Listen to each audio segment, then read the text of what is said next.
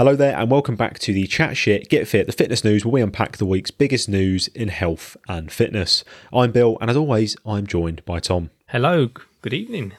Or morning, depending where you're listening to it. It might be morning, it might be afternoon, Could be. could be who knows? brunch. Not really important, but anyway. this, this week, we're going to take a closer look at sweets change our brain. So, we've got a new paper titled Habitual Daily Intake of a Sweet and Fatty Snack Modulates Reward Processing in Humans. We are then joined by a former guest in physiotherapist Hannah Murphy to discuss a paper about adherence to home exercise programs. So, if you've ever been given a home program by a physio, why is it that so many people, including maybe yourself, struggle to adhere to it? Well, we're gonna we're gonna answer that very question. But before that, we have got an update on activity trackers. Uh, activity trackers, I should say. Uh, so just to let you know, guys, quick fucking rewind for some tongue twisters because we've been chatting already for ages. We did the physio bit before, so basically this episode is going to be like Inception. Right, it's all over the place. It's, it's, it's a jumble of combination. We're going to put it all together at the end. Anyway, activity trackers. I've just done it again. You've done it again. You've done it again. Oh, well, we need to think. We need to start the rest of this podcast off. We've peaked too soon with Hannah. We peaked too soon. right, Right, right. Let's have a come I'll do that down. bit again. Bef- bef- Before that, though, we've got an update on activity trackers. Some Well new done. information has come across our desks. Okay, we've got some new information on activity trackers, which we're going to get into. Oh, fucking hell. Right. And let's get into this week's The Fitness News.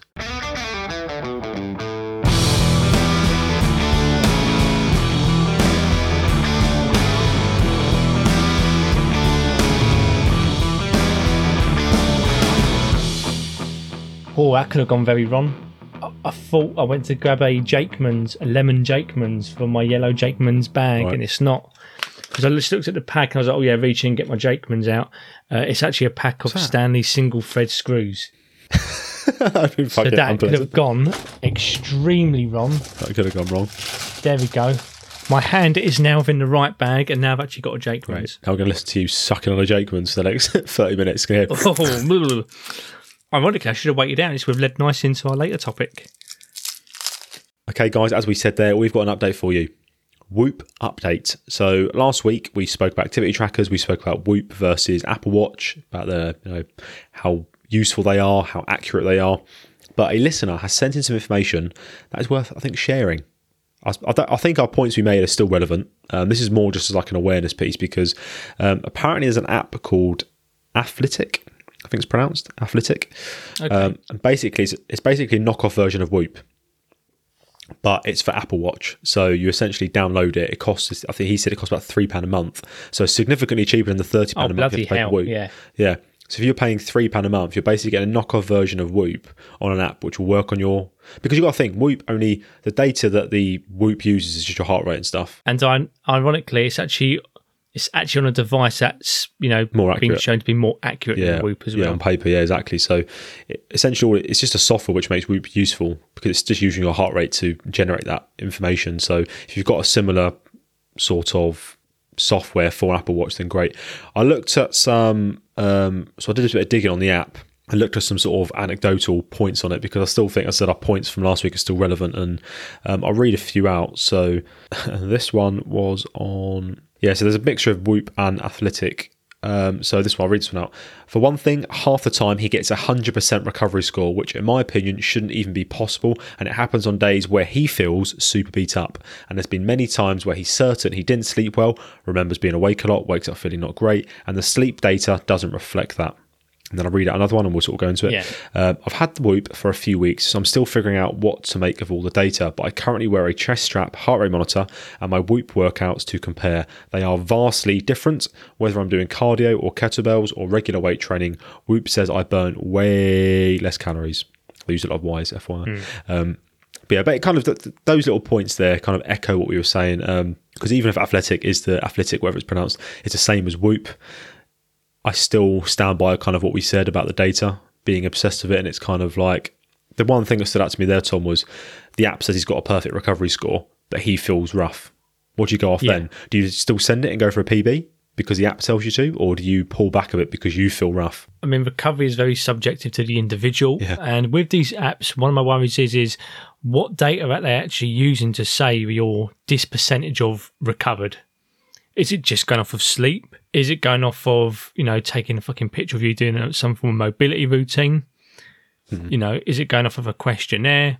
So obviously, I've not actually used the app, so I can't tell you what it's actually taking it mm. from. But you know, when we talk about recovery, like there's so many factors that contribute to it. Mm. You know, sleep is probably one of the main ones, but it's also you know the perception of your DOMs as well Yeah. Of your soreness, of your energy levels as well. So it's there's all these things where can a fitness tracker or a device actually monitor any of this? Hmm. And if it could, can it even give you an accurate reading in regards to recovery? That is, Guy, if you want obviously to hear the full story on this in terms of the Apple Watch versus the Whoop and a bit more of our thoughts on it, go check out last week's The Fitness News where we obviously go a bit more in detail and we look at some research papers on that. I thought it was worth mentioning this because if it is something you wanted to explore, maybe see what the data stuff's like for your own you know, your own investigation perhaps, this is a much more hmm. affordable option. If you've already got a device, you can essentially pair I think it even works things like Garmin as well. So I think this app is quite universal. Oh, okay. So I think if you've basically got a heart rate device, because I think it actually reminds me of the guy who uh, sent us in, he said he uses a heart rate, uh, chest heart rate strap to make it more accurate. So he uses that with the app Athlytic. He doesn't just use his like Apple Watch. He uses the actual heart rate from his chest strap, which is, you know, as we said, more accurate. So perhaps if you want to give it a go, this would be a better way to try it when you're only spending three pound a month. Because if you go to Whoop, as you said, Tom, um, we looked, it was you've got to commit to twelve months of them, and it's thirty pound a month. So you've got to commit to quite a lot of money, um, and if it's shit, then you're fucked really. Whereas with this Athlytic app, three pound a month ish, um, and yeah, you go from there. Um, so we'll move on to the first piece of news, which is sweets change our brain. Dun dun dun. Sounds very dramatic, doesn't it? Sounds like you're going to smash a bag of Haribo and you're going to become fucking like a I zombie or was something. just about to say this sounds extremely incriminating for Haribo. Yeah, I know, right? We're going to get a lawsuit through the post. yeah. Big Haribo. Can you imagine that going to court and the Haribo bear? You know the bear that they have on the Yeah, the big bear, yeah, yeah. mascot. You go to court and they've actually got the bear there in the suit. You In the suit. these yeah, in, in his suit. Yeah. You know, well, yeah. I don't care if you're a fucking bear or a human. You've got to wear a suit to court. They don't let you off it just because you're a you know cartoon. That's bear. funny. I've actually been watching that um, Jury Duty recently. Have you seen that? No, I was wondering where he's going to go with Have it. you- have you seen it? It's like, no. I watched it, mate. It's so fucking funny. I've watched the first two episodes when they um everybody there's a court case, a fake court case. there's everybody but one person is an actor. So they've got one person who's an actual genuine person, and everyone else around him is doing improv. It is the funniest fucking thing, mate. Like this guy is like got no clue, and these people are around. It's free as well. It's on um, it's on Amazon Prime, but it's on their freebie thing, so it's free. God, doing jury duty is my idea of a personal nightmare. Car- carrying on with sweets. So we've got a research paper on sweets changing the brain. Um, we are going to go through it and then we'll dive into our own thoughts. So here's something first from the lead researcher, Shamil, Endwi- oh, Shamil Edwin Thanraja. Okay. So I'll read this out. not right. Quote. What? That's definitely not right. What? Shamil Edwin Do you want to try and pronounce the second name of the second author? This, no. Yeah, I can't pronounce that either. Fucking hell. It's not important. We'll, we'll talk about we'll talk, let's talk about Thanarajah first. His quote. So I can pronounce Dana Small. That's nice. And the other one looks like Mark Titty Geyser. Mark Titty, guys. Oh my god. These are some great back, names. Back to Shamil. yeah, sorry. Or Shamil. Oh, sorry, sorry, Sharmili. Sharmili Edwin. That's what name he's got. Sharmili Edwin and Thanarajah. or she. Or sh- oh, oh, I'm, I'm going to get cancelled for saying that. Oh, I see. Fuck's sake. It's Seeing all right, we can edit all this out. That's fine, yeah. But I never do, though. Right, anyway. so, right. I quote Our tendency to eat high fat and high sugar foods, the so called Western diet, could be innate or develop as a result of being overweight. But we think that the brain learns this preference. So, what they did to test this hypothesis, the researchers gave one group of volunteers a small pudding and it contained a lot of fat and sugar. And that was twice a day for eight weeks, and that was in addition to their normal diet. All right, so they're given two puddings with high fat, high sugar twice a day, eight weeks on top of their normal diet. The other group received a pudding that contained the same. Tom Schwartz. Why is so funny? So it's just the way you say pudding. Pudding. This sounds so ominous. These fucking authors, man. Why can't they just say dessert? Why Yeah, say pudding? Sorry. You know? Right. So the other group received a pudding that contained the same number of calories but less fat and carbs. So obviously the protein was just higher. Um, and then the volunteers' brain activity was measured before and during the eight weeks. Um, just to let you know, this pudding was a yogurt. So I don't know why they've. Why could they just call it a yogurt? Why pudding? Right Pudding. yeah, fuck's sake. So The question is then, how do the researchers see if there was a difference? You know, what what was the difference between the two desserts? Well, there was two kind of ways they did this. The first was more of a subjective test, I'd say, because what they did is they created two sets of stimuli. Um, and they varied in fat and sugar content. So for the fat one, they got four puddings with varying fat content. They were 0%, 3.1%, 6.9% and 15.6% with milk or cream of varying fat content. Um, and the sugar content in this one was kept constant between the stimuli, right? So it was just the fat that was changing. And then for the sugar stimulus, they got unsweetened apple juice and they mixed that with sucrose, uh, and that was yeah, there was different concentrations like 0 mil, 0.1, 0.56, and 1. Mm. Um, I'm not sure the actual measurement there. Basically, it was a different, it was increasing amounts of that uh, sucrose, yeah. And then what they did was ratings were conducted in two blocks. So what they did, they got pudding or juice variations, um, and then they counterbalanced it will counterbalance the order across testing days and participants. So basically, it was all fucking chaos. They just went all over the place with these things, right?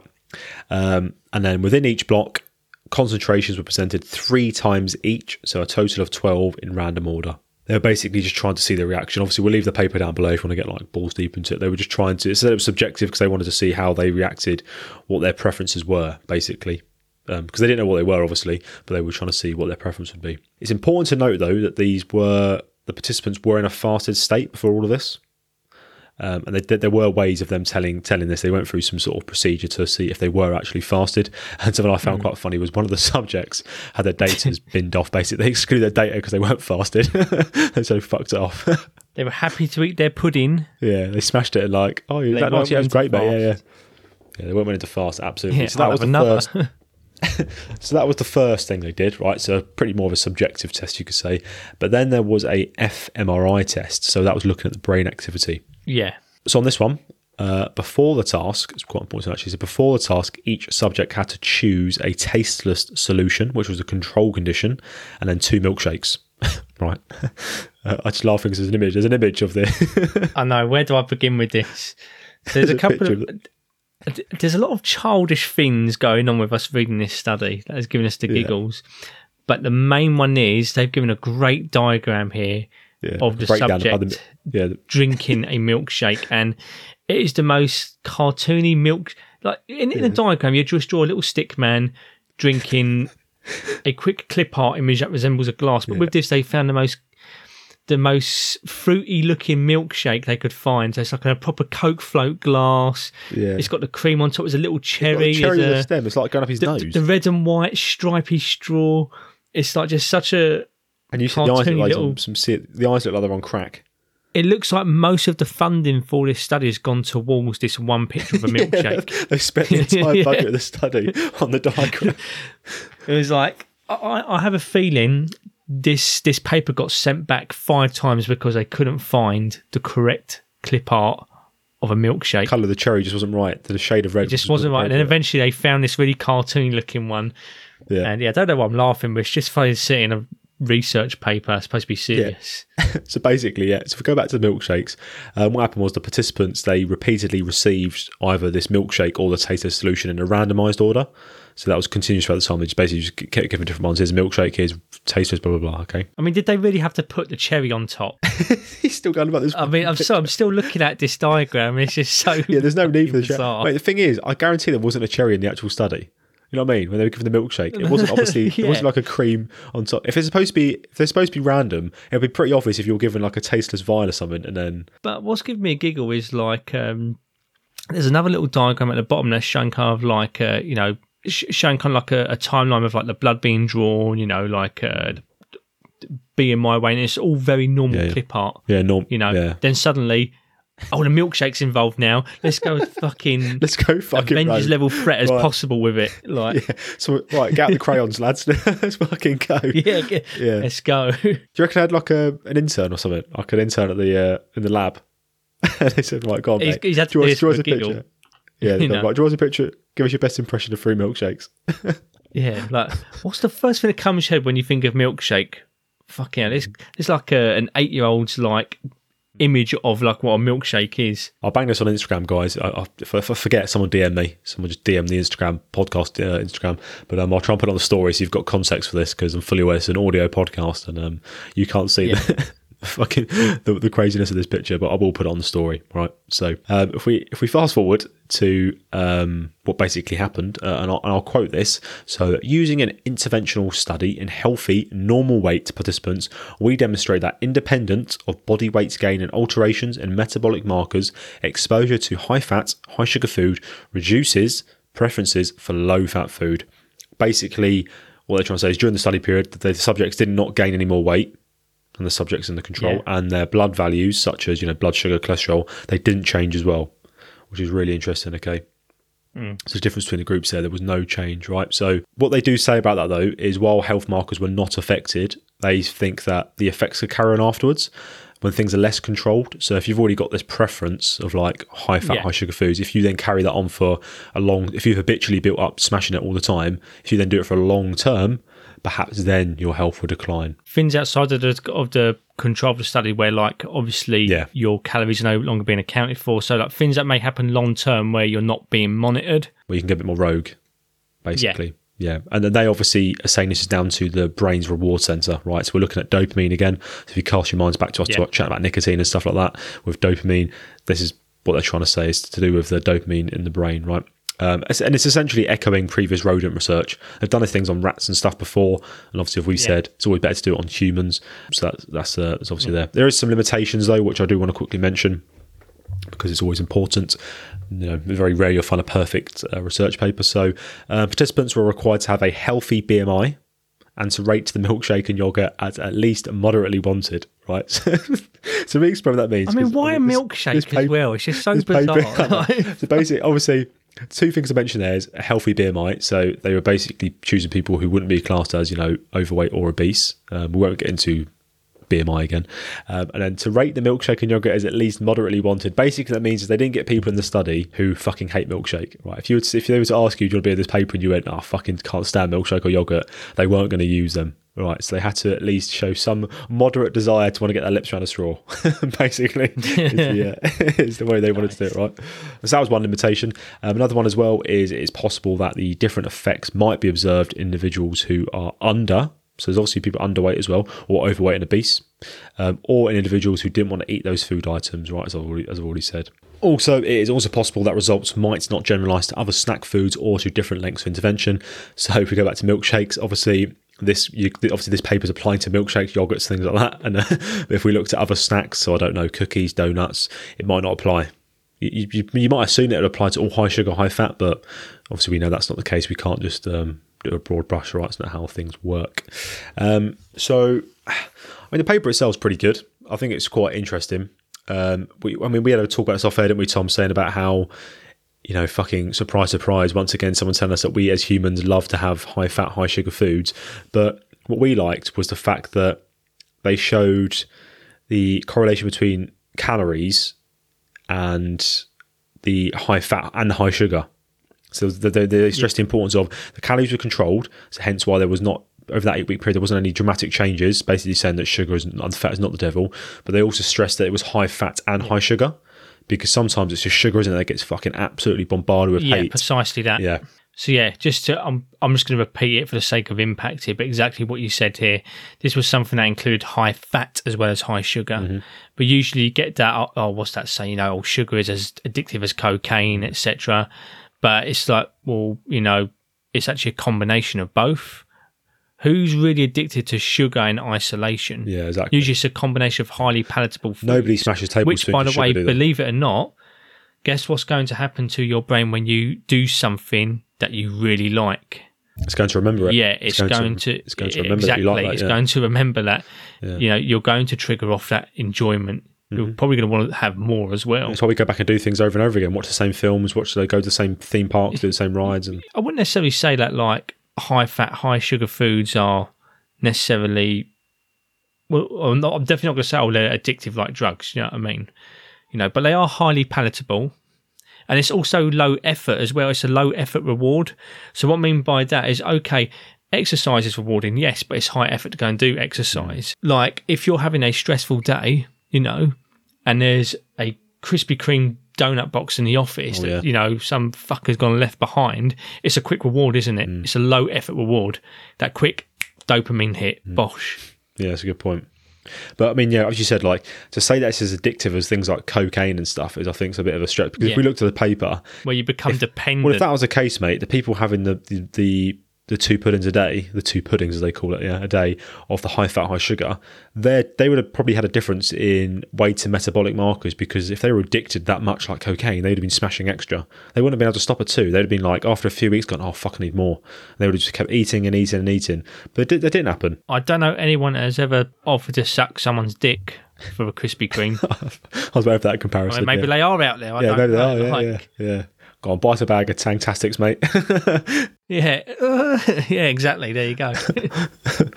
or one of those Haribos where you could get the rin and stretch it out. oh, over the top.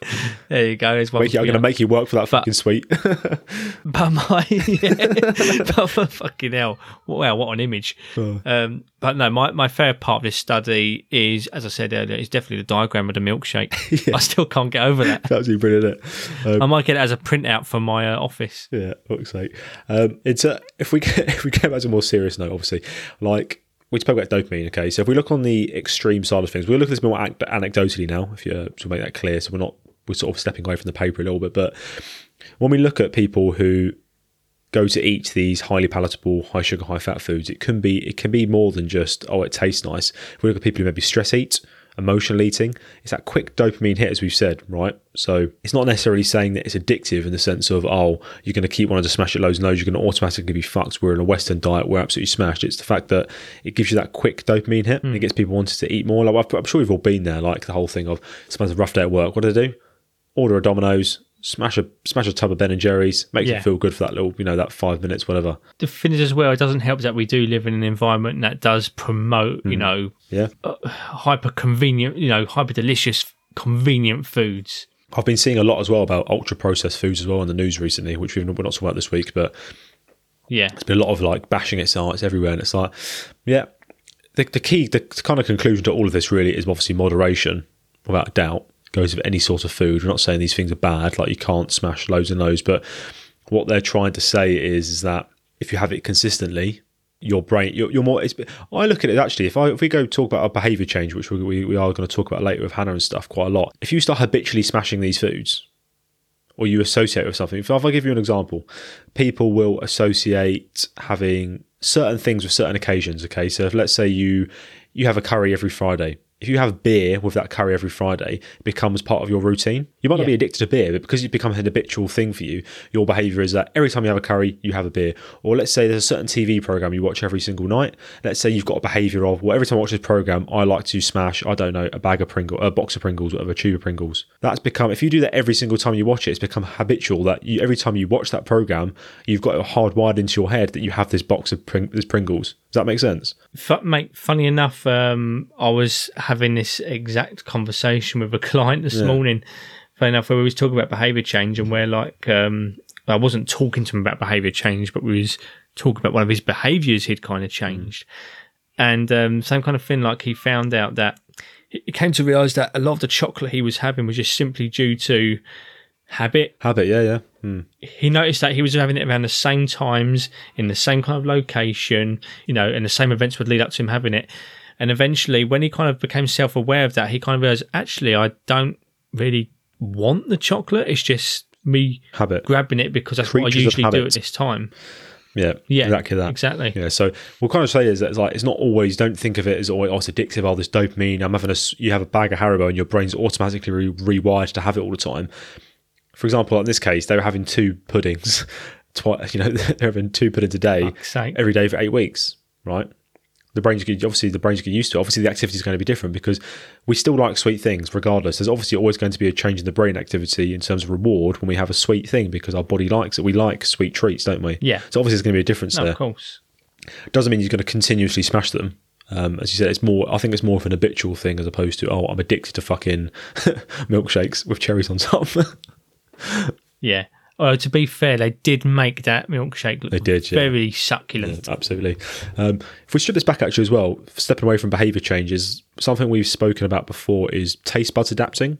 I think when we spoke about salt Yeah. uh, quite a while ago, we said people if you use loads of salt all the time, when you have foods without it, it becomes more bland, even if before it wasn't bland. But because you've been con- continuously adding salt to stuff, your taste buds have adapted to that level of saltiness. Same with sweetness with this. If you get used to having lots of sweet stuff, whenever you have something that's not so sweet, it tastes more bland than usual, which means that your brain's going to be like, well, I don't fucking like this because we want to have that dopamine hit. So that could be another thing with it as well if you have lots and lots. So if I go back to what I said a second ago, conclusion really is moderation is key. Do you need two puddings a day? I don't know. Uh, Do you need 10 milkshakes a day? Ten Sounds good though. you know? I mean, if it looks like the milkshake in this diagram, easily doable. Oh mate, I'm fucking devastated. Speaking of milkshakes, you know that vegan place near me? Resist. Yeah. Fucking doing a, doing a new milkshake this weekend, but I'm down home back in London this weekend, so I'm going to miss out Oh, on the you're fucking. joking. We're going to miss out on this milkshake. You can always be there for next time for a pudding instead. Pudding, yeah, no, to kick off. What I might do is I might get. Swap might- out might- for a pudding. I'm to drop a message and see if they can just get a milkshake on the side for me. Pop in next week. Love milkshakes. Oh. Yeah. Sorry, I'm still looking at this diagram. I've actually got it uh, in the corner of my monitor. Can't stop be-. It's mesmerising. It's going to be your new wallpaper. it is going to be my, my new avatar, I think, on all my social media platforms. What, the milkshake or the head, the person having the milkshake? Oh, I'll get the head in as well. The head's a part of it, to be fair. He's got those wide open eyes, like, you know, just to reiterate that he's getting that, you know, high sugar intake.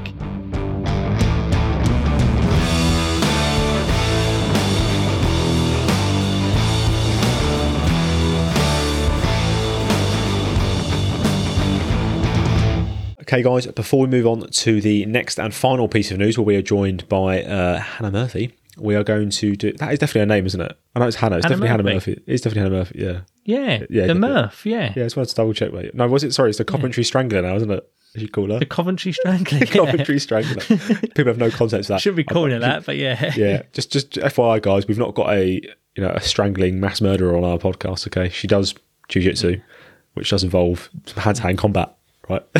and she's and she lives in Coventry. Hannah de Murph Murphy. There you go. Hannah de Murph Murphy, aka the, the Coventry Strangler. yeah. anyway, moving on. Patrons, hello. How are you Sorry, you? Hannah. Thank you, th- thank you for your support. Always good to say hello to you guys. Um, hope you're doing all well. Of course, everyone who's listening who's not a member of the society or you know Patreon as it actually is officially called, um, maybe go check it out, see what it's all about. Because this episode will actually have quite a few behind the scenes because we've had a lot of shit, a lot of shit talk, and um, obviously we had a bit of fun with Hannah as well. Uh, nothing to do with strangling though. So don't get too excited. Not that sort, of, not that sort of content. Yeah, go check it out. Um, if you've not already had a look at it, the link is always down in the show notes of the podcast. Podcast normally goes in there early, depending obviously on numerous factors. Um, but there is always going to be some behind the scene video content. I say behind the scenes, sometimes it's just when me and Tom talk a bit longer. So it's essentially a mini podcast. Basically, it's a mini video podcast that goes in there every week. So if you're liking this content and you want more content and you want to see our fucking mugs talking about it, it's a great place to go. And you get the warm fuzzy feeling of knowing that we know your name. Because when you sign up, obviously we see your name, we send you a message, um, and then every single week when we do this That little sounds shout more out, like a threat, but yeah. does- Yeah, I know, right? Well, Every single week when we do this little shout out, we think of your names. Like in my head right now, I'm thinking of all their names. Tom, Are you think? Do you know all their names? Do you, do you know all the names of the patrons? I'm going for a sneezing fit at the moment. No. so you, So this, you asked me, I just I'm sneezing my brains out. God, bang this on Patreon as well. There you go, guys. I get this on the content. Um, go on. Do you know all their names, Tom? I know all their names off the top of your head. Go on. Yeah, there's um Dave. No, you've got That's all these. bullshit because every, everyone knows a Dave. Everyone knows a Dave. Now I'm pretty sure we haven't got a Dave. I don't think we actually do have a Dave. We normally only call out. The, we normally only call out the um the producers, Jenny and Clean. But I'll rattle through some. I'll rattle through them because I think it's quite good to everyone. Obviously, Jenny, Clean there. We've also got Big Pete. He's been around for a long time. He's one of the veterans of the. Uh, you- funny enough, he's actually in the army as well. But he's uh, one of the veterans of the society. Um, we've got Big Sam. We've got Lily. I speak to her quite a bit. She's, uh, she's always good to chat to. And this one, I'm not sure this is. Someone called Fizzies. Very covert. Fizzies. That is Fizz- yeah, Fizzies, yeah. I don't want to laugh because if that's our actual name, then I feel, I feel like I'm insulting them. Is is my mum not on there? Is your mum not on there? Why do you always joke? Wow. Your mum would never be on there. Yeah. She she promised me that she was doing it. Can't believe she'd lie to me. Yeah, to be fair, I, I said this to my mum as well. actually. I said, little fucker. She signed up, she signed up to someone else's Patreon, I'm sure. I think my mum actually said she signed up to some other podcast Patreon. Says, well, you sign up to some other fuckers, but not your own, not your own child's Patreon, honestly. Disgraceful. She's paid her way for you, Bill. She's done enough for you. that's motivating. That's that. That's that uh, Sigma male grind set. You know, paying the competition motivates you more. Thanks to all you guys there. I don't think I missed anyone. If I did miss you out, I do apologise. Send me a DM of abuse, and I'll I'll take it for that negligence. Uh, but yeah, if you want to join those guys, obviously link. Just cover down- your bases and just say Dave. Yeah, Dave. Thanks, Dave. But uh, yeah, check out the show notes and uh, get stuck in, please. Thank you. Enjoy the rest of the podcast.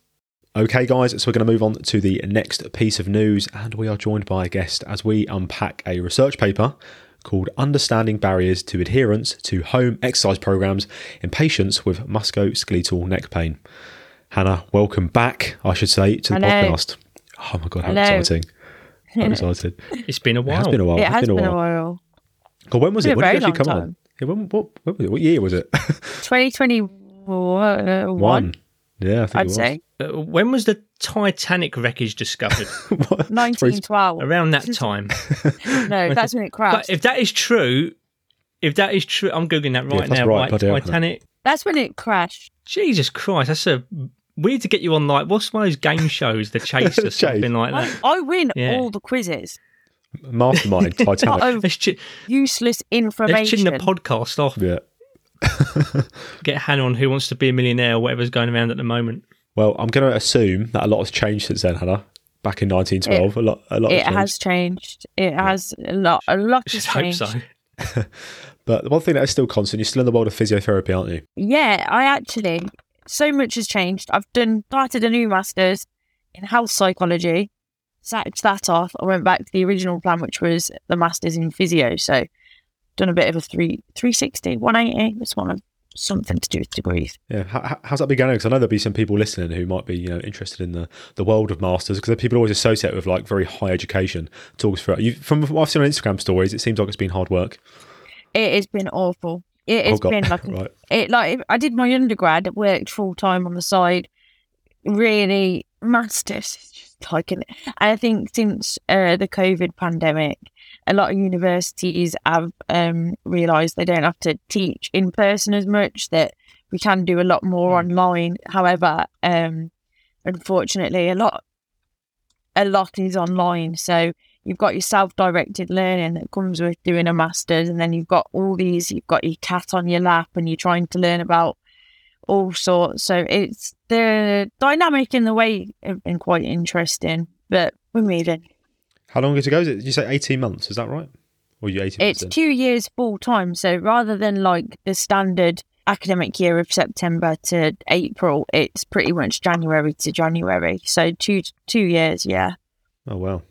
Very exciting. Bloody hell. Very exciting. And that's why we've got you on. That's why we've got you on, Hannah. Hey? Suddenly, my, my weekend PT course, personal training, doesn't seem as uh, It's strenuous crazy. as I originally thought. I, s- I read I read uh, I was reading an article earlier uh, about how um, personal trainers should be uh, implemented. Shot? No, no, uh, more like sports professionals uh, should be with exercise rehab, but um, patients don't trust them enough. Yeah, I can't blame Can't them. blame- yeah. I can't say I It's blame quite them, to be honest it- with you. It tickled me. I'm not surprised. I don't, I'm surprised I don't trust them. But I won't trust them to teach me a bicep curl. Half of them. Fucking hell. I know, Yeah. Uh, I mean, I mean, this podcast is basically just full of self-loathing personal trainers, so we're allowed to say Yeah, it. I hate them all. We're just saying what everyone else is thinking, Yeah. including personal trainers. Fucking personal trainers, they ruin personal training. I know, right? Do they hate physios though? That's the question. That's what we need. To, that's what we need to unpack. Do they Oh hate yeah. physios? Oh, well, I think so. well, according to the stats we're going to go into, Hannah, I mean, a non-adherence of these programs of seventy percent. Is that that could be a personal attack? That could be I just fuck them off. I don't like them. Fuck the physio.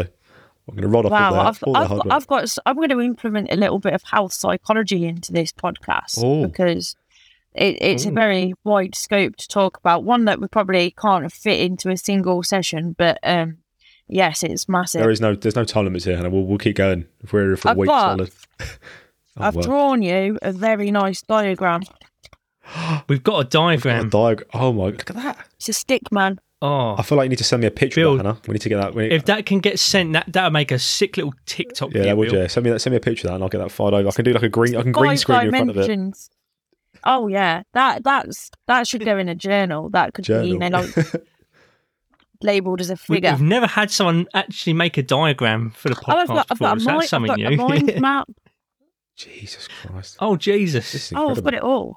Well, let's get all- straight into it. I feel like Maybe we should release this as a PDF. this, what the podcast, a PDF transcript. No, that's Yeah. that's technology. Strictly pen and paper here. Leave- Really leave pen and paper, yeah. I feel like Bill could I could definitely, late it into a PDF Oh, 100%, um, on pen yeah. and paper. Yeah, yeah, fight over. I'll, have, I'll give you. You have a whole book. You know, you know it'd be great. literally, I would I would write a book by hand. I think I can't deal with laptops. Right, I feel like we need to we need to dive into this, Hannah, because we've got lots to talk about by the looks of it. So Yeah, we'll give you some go. background. We'll give you some background on this paper then. So it's a common it's commonplace. I mean, obviously, I'm sure you agree, Hannah. It's common that home exercise programs or HEPs are a common prescription for physical therapy, you could say. But if we look at this paper, they're basically suggesting adherence is very poor. With non-adherence, as I've already said, to high as seventy percent, um, and then they go on to say that could uh, negatively impact outcomes. So you sent this over to Tom, which is then why we got in touch. We're like, "You know, let's get you on. Let's get you on to talk about this. It sounds very exciting. So, I mean, what, what stood out to you in this paper when you first saw it? What made you think, okay, let's look at this? What were sort of key takeaways? it was interesting. Um, it obviously touches on the realms it's a newer paper as well, so it touches on the realms of non-adherence and more from a psychological aspect of reasons why it doesn't go too deep within that, but um, it basically talks about patients' perceptions and past experiences and a couple of barriers. I feel like it was quite narrow in Mm. um, how many barriers, but obviously um, it's not the most robust and it's not like a systematic review. So it it's just identifying a couple of barriers and taking some qualitative data from patients and physios to kind of see what impact these factors have on adherence, which I think is previous experiences, um, pain, and beliefs, basically. I think the one thing that stood out to me was that the, the management of expectations. I think that seems quite important. I think a lot of people they expect, especially because of you said their beliefs, is you give them a few bird dogs um, and they'll be like right as rain in Yeah. like two days. Like you know what I mean? They're back in the game. Yeah. And actually, um, the expectations, there's a big drop off of the more, um, the longer the duration of the rehab or the longer the duration of the exercise um, plan, um, you get a higher drop off because, especially in terms of chronicity, so these problems may have been there for a long time. Um, we're expecting quicker results and pain is complex.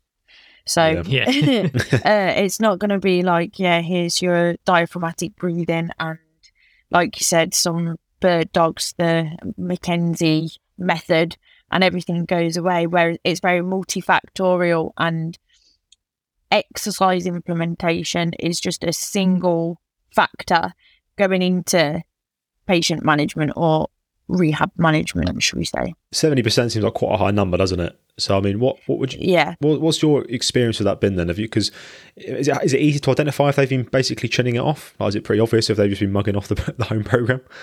Um, I, I think it's similarly to it's similar to some personal training data Mm. we get. You know, um, people logging food intake. You know, obviously, like I didn't really go down that route, but you know what we look at um, weight loss data, and something gets in the way. It's human variability, so it's not necessarily any anyone's problem. But you may have patients, or we may have people, players uh, one week and they're really able to hit those goals, and then the next week something may have happened. It could be a busier time schedule, it could be stress, it could be social events, and there's so many. And this all comes into the broad topic of adherence.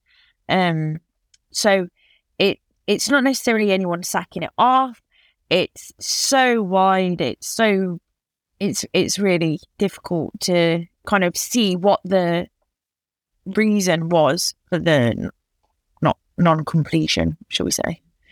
What, how, how do you say you manage it then? So if you were to like, say, if you were to have like a patient or something, what, what would be your sort of steps to managing that? So I go off preferences. Um, Mm. It depends based on who is. Again, it's similar to certain things you can get in, within personal training, but so it's the preferences, the exercise, the kind of person that you're dealing with. Uh, we have like a shared de- decision making model in the, in the NHS that we're coming up with a solution to this together rather than I'm telling you what to do. So, what is the barriers?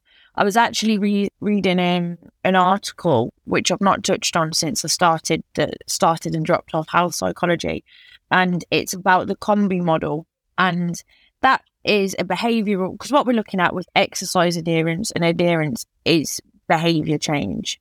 Mhm. Um, Mm. And this was looking at does this person have the capability, the opportunity, and the motivation to change behaviour? So the capability can come into physical and psychological factors. Opportunity is social and psychological factors, and motivation is automatic and reflective. So if they've not completed it, if we can identify which part of that was, we're then going to probably have a higher possibility of them completing it. So if the barrier was motivation, could we work on some techniques to increase that? If it's psychological, is there a referral pathway we can do to help with that that will increase adherence? Because obviously, as well, when we talk about mental health issues, they really affect adherence.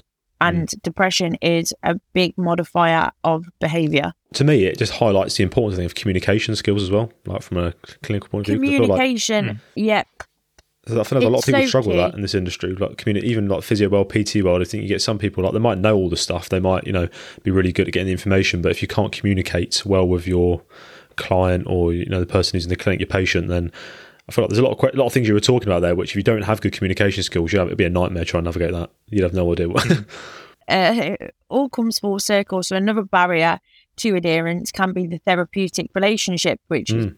between that of myself and the person I'm working with. So if there's something not right there, that can also decrease it. The trust in the provider giving this information can also affect adherence. And it all comes down to then we're going, like I said, coming down into communication, which is a completely another ball game. and um, but uh, as well, we've got very short, even in the personal training industry, it's we spend maybe 45 minutes to an hour with people.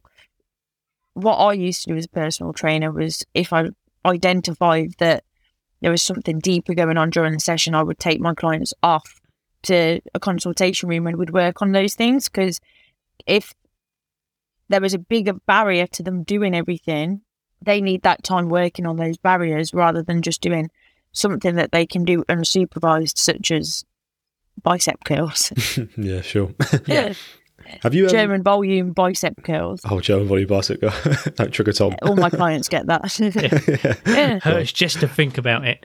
Yeah. Yeah, sure. Um, you mentioned there about like the relationship with the so like the, the the patient and the clinician.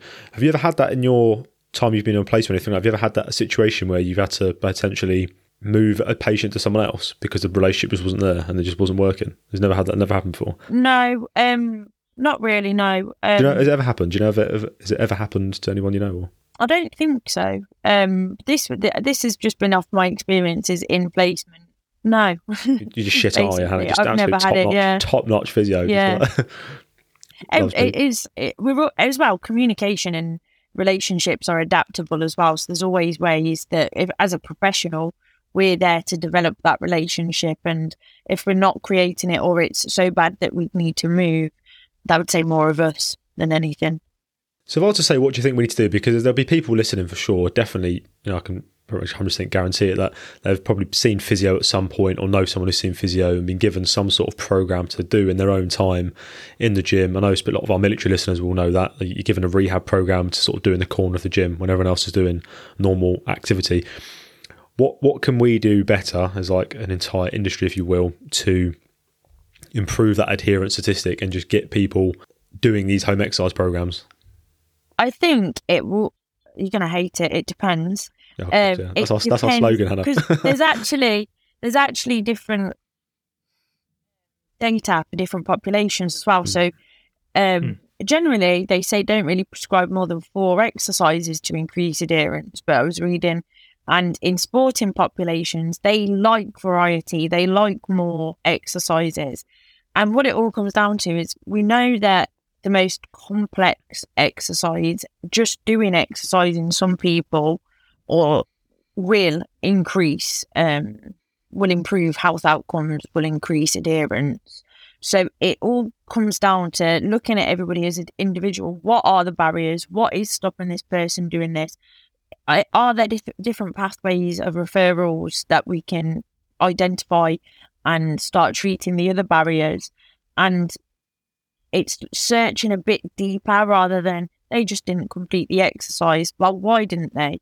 So it's again building that rapport, having that trust, developing that relationship, and identifying what's going on. Because I've I've had rehab plans myself, and it depends on my belief in is it going to work. And obviously, I'm a highly motivated person. I'm not necessarily the population we're going to talk about. Is it going to work? Do I trust this person giving me the information? Do I think this is the right information? Have I been educated about this? Have I been shown what to do? So there's so many factors. So decreasing miscommunication, being, you know, guiding people, providing feedback has been shown to really increase adherence. Um, offering support patients or populations who are having rehab really it is a massive facilitator the feelings of being supported by the clinician. So it's being being nice as well. As well a lot of education comes into it. So um, if pain's the barrier obviously it, it, it will be um, for some people is graded exposure in, graded exposure into that barrier and also education about pain. But it varies from person to person. And if I was to explain pain to someone who doesn't trust me and explain like you know these exercises are okay to be painful they're not going to believe me and that that's going to have a negative effect and that's going to be classed as a failed treatment which then will possibly influence future treatments mm. that's interesting isn't it yeah because we obviously talk about pain a lot on this don't we but you're right if you have if you've met someone new and you try and tell them that that pain's fine. You know, we, you know, we, we, we want to play with it. We want to flirt with that pain. But they're almost like, well, well, I don't want to be in pain. Why are you making me telling me to go into pain for? Why are you telling me to? Yeah. You know, it's just it's interesting. Or they assume that you're thinking, oh, this person thinks it's all in my head. Yeah, exactly. Yeah, yeah. Mm. yeah, oh, exactly. So it's that communication and it's explaining as well. So we say that we should exercise into pain to decrease sense or ner- nervous uh, system sensitivity to start calming things down to get used to it. But again, this is all water over a duck's back or whatever that saying is. Yeah. If they don't trust me, believe in me, or think it's the appropriate treatment for them, that's another thing influence another thing influence adherence. You mentioned trust a few times. I think because I can't remember the exact paper, but it came up um, recently. It's about the I think Tom knows from the YouTube one. I think it was. It was talking about the basically the level of the level of physiotherapy out there. So obviously you're saying about trust, whether or not you trust a um, you know, if you're in the clinic, you're seeing a physio, if you trust them, you're more likely to adhere to it, aren't you? Or if you've had bad past experiences because you were given bad care, that's going to have a knock on effect the next time you get care, isn't it? Because you're going to be like, well, it didn't work yeah. last time, or I work now. So the paper that came up was, I forgot what was Tom, jumping if you remember, it was about YouTube, oh, it was it? off the top of my head, yeah. It was like a vast majority of advice given on YouTube for physiotherapy, like in regards wrong. to injury rehabilitation, was wrong. yeah. Which no surprise, yeah. you know. But but considering like how YouTube can easily hmm. target mm. the uh, the masses. Um, bear in mind, we see this in things like social media comments, people's beliefs, etc., in regards to pain, injury, certain movements and exercises being wrong and dangerous. So then, if an, if you go to see an actual physiotherapist, such as yourself, who then says pretty much what you said. Yeah, you know, trying to get gain adherence, trying to say that we're going to move you into pain gradually. Maybe you know, uh, what is Adam Meakin says, build shit up, calm shit down. Yeah, or something along those lines. But then Mister Five Million Bob subscribers and, Brad, on YouTube, mate, Bob and Brad kicking off on YouTube. Bob and Brad, the, the, the trusted physiotherapist yeah. on YouTube, has said, no, no, they've said the complete opposite. Mm. So I'm not going to trust this physiotherapist must be quite difficult. It's quite difficult because you, you, do get a lot of fear avoidance, uh, mm. kinesiophobia, yeah. and again when it's something chronic and when people have tried things that are, you know, they've tried massage, they've tried, ma- and it, it get, what's frustrating is is when someone's had a massage and it's provided really short term relief, and this retrospective uh, recollection of the experiences. Oh, that helped, and yeah. it's like it fixed me. Yeah, but for a short period. till you got home. And yeah, um, yeah. It, you've got all these un- things to unpick, which is why it's so important to re- realize that um, there's so many factors rather than thinking this person's just not done their exercise. It's what's influenced that, but it's as well if the, if you are having people who are fear avoidant or have the, these feelings of fragility, that's when it's really important to slowly introduce these things. So it's again like graded exposure. So if someone's got back pain, we're not going to say, well, we know back deadlifts are going to be like good for that. It's going to Yeah. be, let's get used to some spinal flexion first. How can we regress this and progress this appropriately if needed?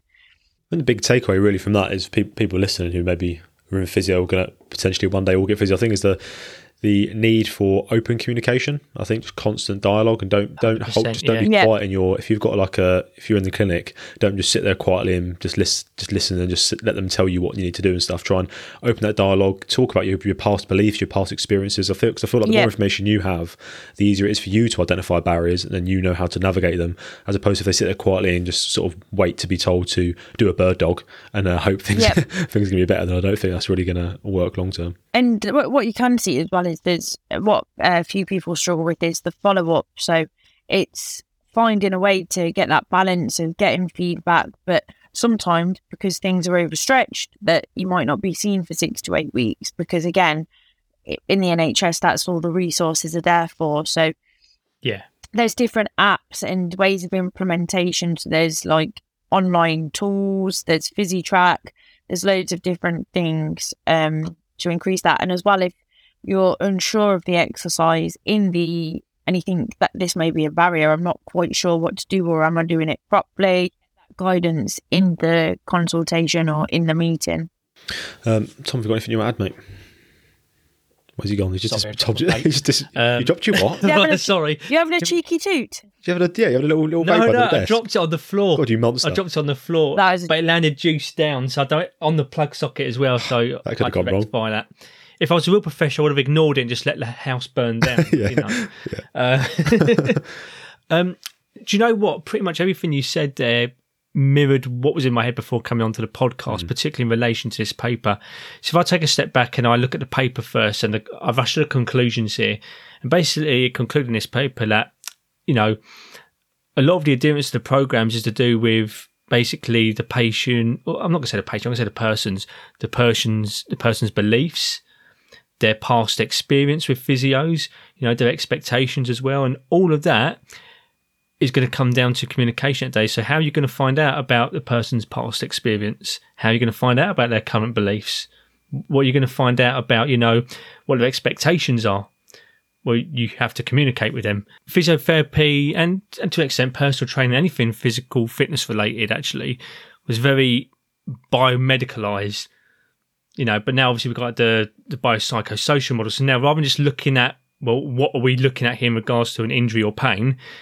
we now look at the full picture of the person, which comes down to you know their beliefs, their experiences, what exactly has led to these beliefs as well, like their social circles, you know, is it their culture? And what what I've heard another saying recently that's rather than treating the symptom, you're actually treating the person. Exactly. But in order to do that, you need to communicate. Hmm. And do you know what? I actually remember, like, way well before I was even in this line of business, um, when I did injure my foot years ago, I had a really bad experience with physiotherapy, but it wasn't until much later in life when I got into this job role that I realised how bad it was.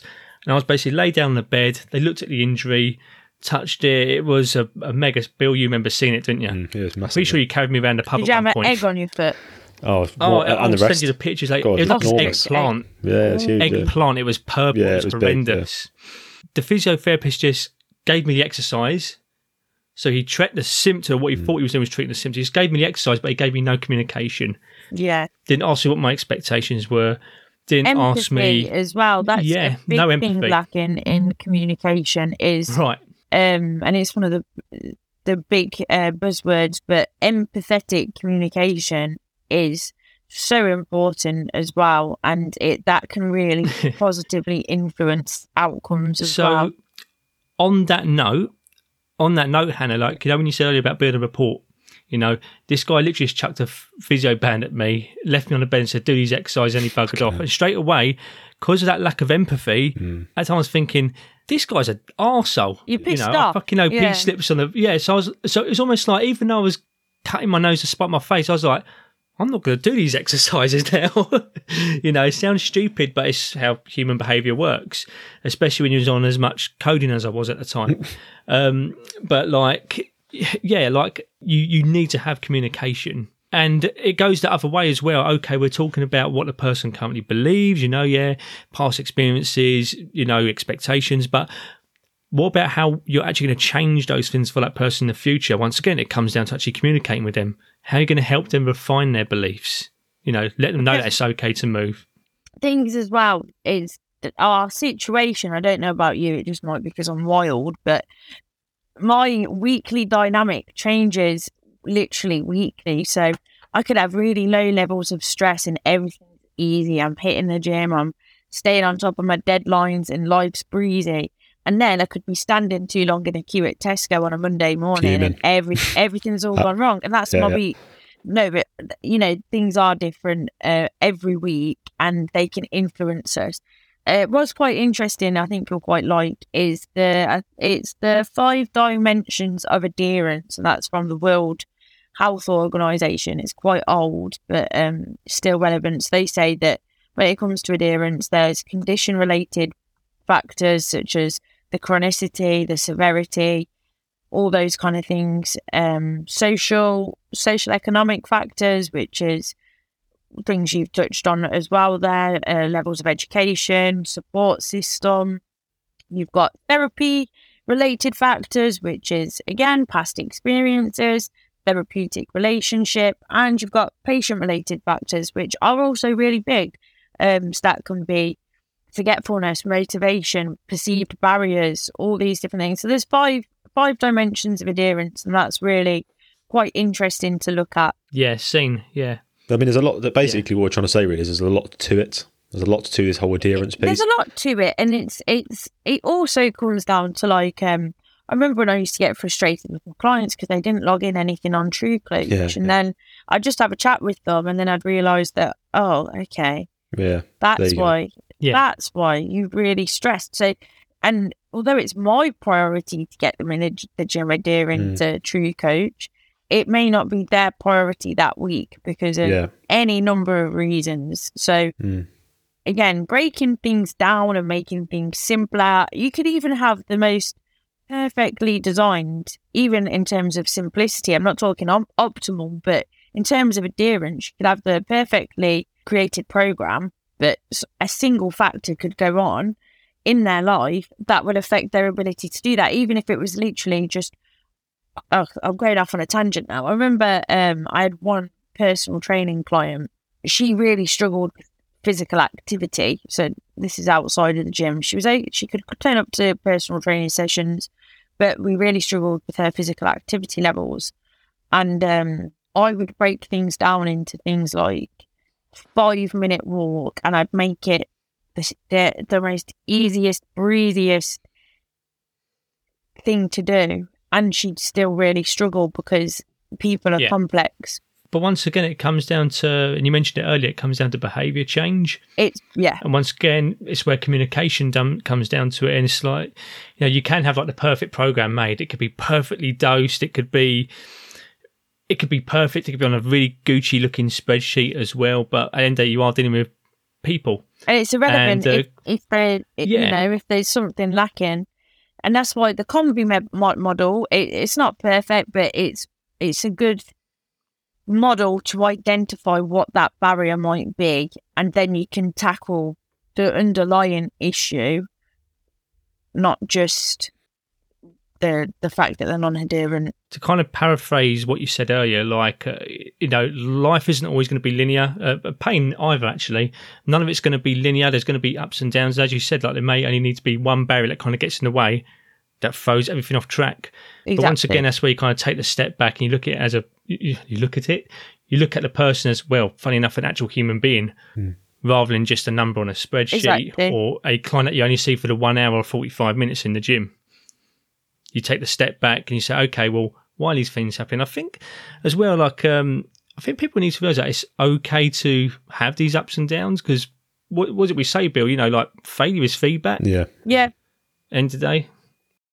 and it's it's just it, it just all comes down to and you can find it as it can be quite depressing really thinking that we can do all these things but really and i actually found that on my health psychology uh, masters so that was a big thing about behavior change and that was my uh area of hyper focus at the minute was behavior change in people, and on an individual le- level, it is very hard to make long term sustainable behavioral Yeah. change. It because this is so complex. There's policies, governments, all these different factors that come into behavior change, and on a one to one level, we can keep trying. Sometimes we'll, even as a trainer or therapist ourselves, sometimes we'll, sometimes we won't. But it's the initiation of keeping trying um, that's important. That didn't even make grammatical sense, but it's keeping on trying. Uh, Yeah. That's important. So just because we know that this is a wide level and um, adherence is low, and you know I can't do anything to change the, the way someone's been brought up to believe. I can't change their social economic status, but Yeah, you've seen what you can kind of do. Even if it has to be kind of what you said earlier, even if it has to be just a five minute walk. Yeah. Seeing what that person's capable of, and then what they can build upon upon that yeah, if they're able to do that. exactly. Guys, I think we'll, uh, we'll, we'll wrap up there. Um, I fucking love behaviour change, so I've just got to throw that in there. just for you, I know, I know you love it, Tom. Yeah. I know it's Um, my favourite subject. Try get hold of the behaviour change wheel. The wheel.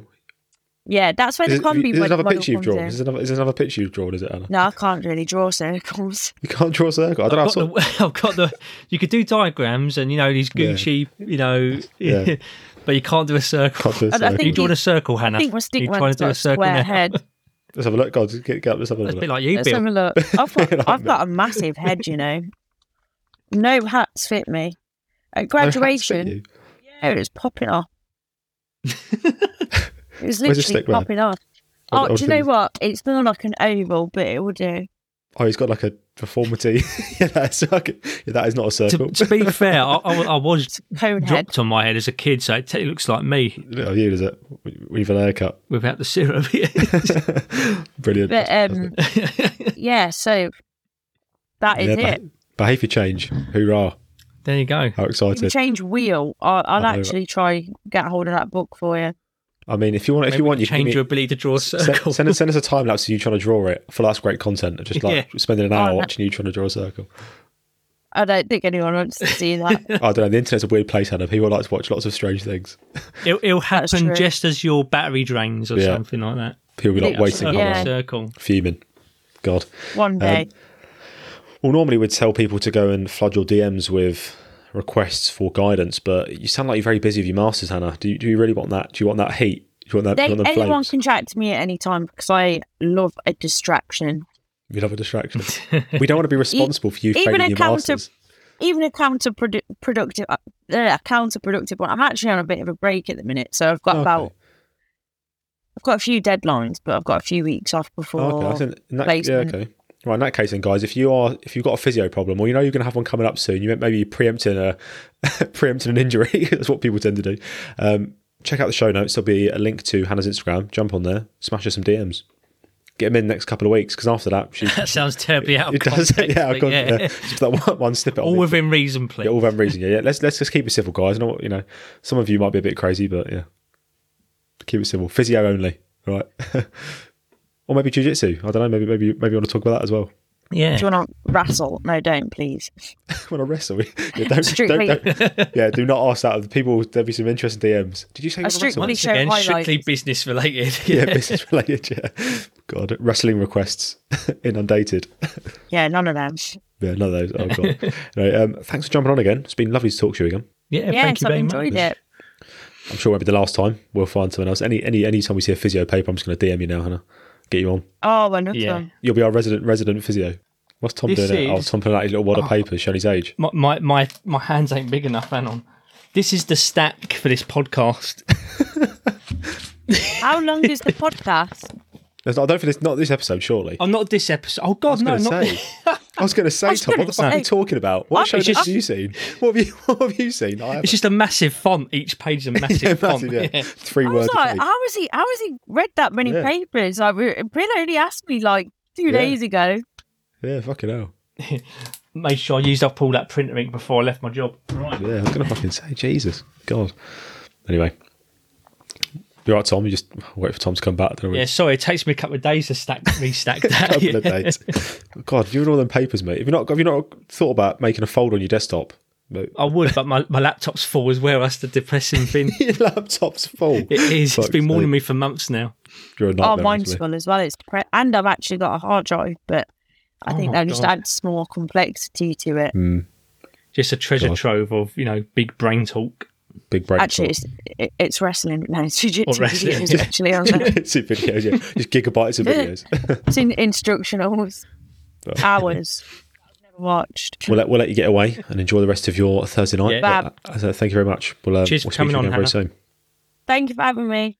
And thank you for hooking me up with the paper. See. Thank you very much. Yeah. So Back alley dealings, yeah.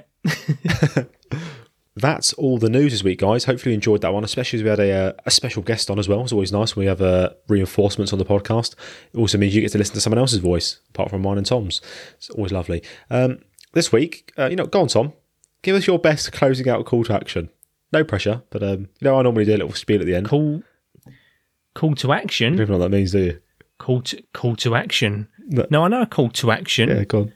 Um, I mean, look, if we ever had to call to action, Fuck, No, you don't. you- obviously it's very hard No to arm ourselves in a society that's got no firearms. So, you're probably your best bet is going to be like garden tools. right. Um, so to you know, call to action, I'd recommend you the spear. The spear's spear? been the main Who's got weapon a spear of in their garden? Who- since the who's, beginning who's, of time. who's going to have a fucking Well- spear in their garden? Listen, a shovel, you know, you go, a rake, yeah, yeah. a pitchfork. It's all a spear. What do you think? About, what do you think the bayonet is? Scythe. I basically think a a scythe, a scythe would be a better one, wouldn't it? No, I said spear, and I'm sticking to spear. Spear, right. I mean, that's all good and well, Tom, but Um, you can not... do other things. You can. Yeah, this is not you really a- smelt down polystyrene into you know f- fuel, make napalm. Um, Please don't do that. if, if you live in a two-tier house, destroy your staircase. Oh, do you ever read that? Do you ever read the zombie book about that? Was it Max Max Brooks? Yeah, yeah. and it's always sticked with me. always, that's always stuck. That's always stuck Uh, me as well. Destroy your staircase. Zombie invasion. Destroy your staircase. The thing is, like you can you can guard the top of a staircase Yeah. really well once it's Yeah, destroyed. exactly. Yeah. but eventually they're going to start chucking grenades in. So what you want to do to counteract that is you're then going to want to put, you know, lines of chicken wire, gridded chicken wire across the opening. Now the only problem is, is that the Russians encountered that with the Germans in World War Two. So what they started doing was because their grenades were bouncing off the chicken wire, they would attach fishing hooks to their grenades. So it would attach to the chicken wire and still blow through. So you're going to have to be prepared to, for that. Well, thanks for the history lesson, Tom. Yeah, I mean, if you're still with us, if you're still with us and you managed to endure Tom's fucking Tom's call to action, which was not a call to action. I thought you said you know what a call to action was. Yeah, call to action. No. Like call of arms in it, call to arms. You know what I fucking meant, Tom. It's the end I of the first thought the whole idea of these Patreons was, you know, trying What, to massing an army. arm them and Societal. for our own uses, Um, you know. Well, I mean, pff, so there's Tom's call to action. There's not much use for you there at all, really. I'm not even going to try and add anything onto that. So, pff, if you're a long time listener, a long time, long term listener, you know what the call to action normally is. Um, so you probably already have done it. Um, so this one, this week, around your house. there we go. Fuck what I normally say, guys. If you're listening after this podcast, go and build a moat. See you next week. Pleasure as always. oh God. Goodbye.